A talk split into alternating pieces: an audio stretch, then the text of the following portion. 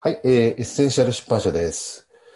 今日は対立をしない考え方、対立をしないあり方について考えていきたいと思います。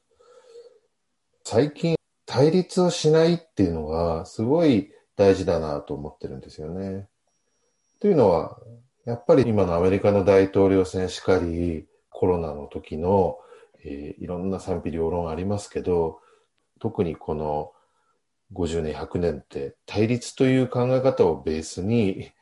政治にしても経済にしてもなんか進んできたような気がするんですけど、やはり今これから風の時代だとか、新しい時代、ポストコロナっていう時代に対立しない考え方っていうものがどういうところに出せるのかなっていうのはすごく考えていきたいなと思うんですよね。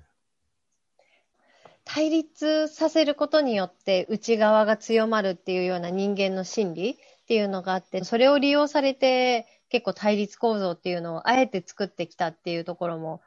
あるのかなって思うんですけど、でも対立構造の結果、すごく人が疲弊して、もう限界に来てるから、もうそろそろ調和の方に移動したいっていうような気持ちが出てきてるのは、芸能人とかを有名だからって叩いていいとか、そういう話じゃないよねっていうような感じになってきてるところからも読めるなっていうふうには思うんですよね。うん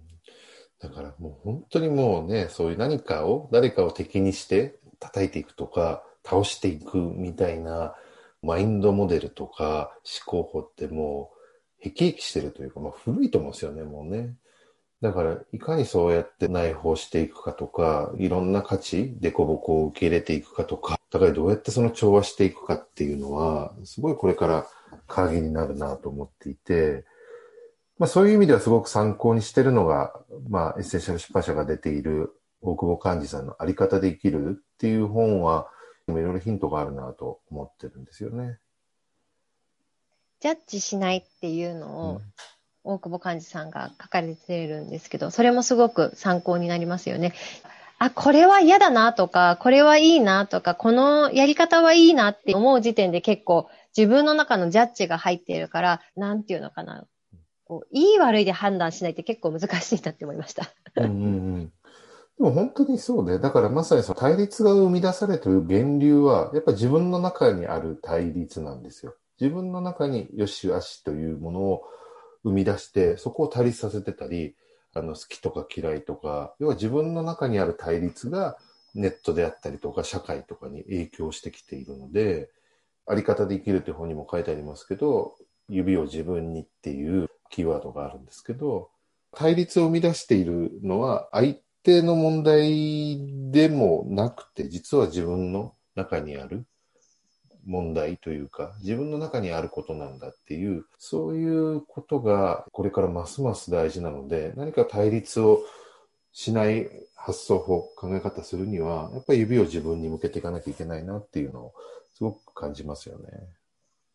最近思ったのが、例えば有名人で、この人を好きな人って、こういうタイプの人が多いんだって、みたいなことを聞いたことがあって、うん。まあ言っちゃうとなんかメンヘラの人が多いんだって、みたいなことを聞いたんですよ。で、昔なら飲み会の席とか、ちょっと場を盛り上げるために言ってる人のそういう話とかを聞いて、あ、そうなんだって思ってたんですけうん。ど、なんかそこに、そうなんだと思う自分のちょっと罪みたいなのを感じて、そ、そうなんだじゃなくて、なんかそういう意見もあるんだ。じゃあ私はどう思うんだろうっていうふうに自分をこう指を向け返すじゃないけど、うんうん。なんかまるっとそのまま信じるんじゃなくて、じゃあ自分はどう思うの？どう感じるのっていうのを答えを出さないとかなっていうのをちょうどなんか思って、それは、まあ、自分に指を向けるっていうことでもあるし、うん。まあ、できることならば、その情報についてもうちょっと深く聞いてみるとか、考えてみるみたいなことが必要なのかなっていうのも思いました。うん、本当そうですよね。まあ、あとそこに関連して今の話ですけど、あり方で生きるでは、相手にはそうする理由があるっていうメッセージもあるんですけど、結局、自分たちから見たら、相手はなんでこれをやってくれないんだとか、なんでこんなことするんだとか、例えばなんでそんなネットで批判するんだとか、なぜトランプ大統領はあんな怒ってんだとか、いろんなものも自分の物差しだけで見てると、いや、こいつダメだなとか、なんで仕事できないなとか、なんでこんな浅い考え方してんだろうと思うんですけど、やっぱ一人一人相手にはそうする理由があって、その理由っていうものを想像したり、そこに目を向けることで、実はいろんな物事が解決したり、まあ、もっと言えば自分の中における対立みたいなものがなんか解消するんで、結果、問題が問題ではなくなるみたいなことが起こるのかもしれないなと思うんですよね。つまり問題だと思ってるのは、一般的に問題なわけではなくて、自分が問題だっていうフィルターを通してるから問題なだけであって、実はそのフィルターを外してしまえば問題は問題ではなくなるみたいなことはあって、つまり対立って問題とすごく関連してると思うので、自分のフィルターをどう外していくかみたいなことがね、対立しない時代には大事かなって思いますね。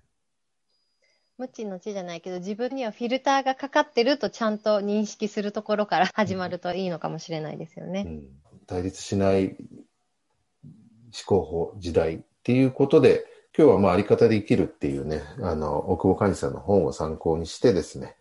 えーちょっと対話をしてみました。ということで、え終わりたいと思います。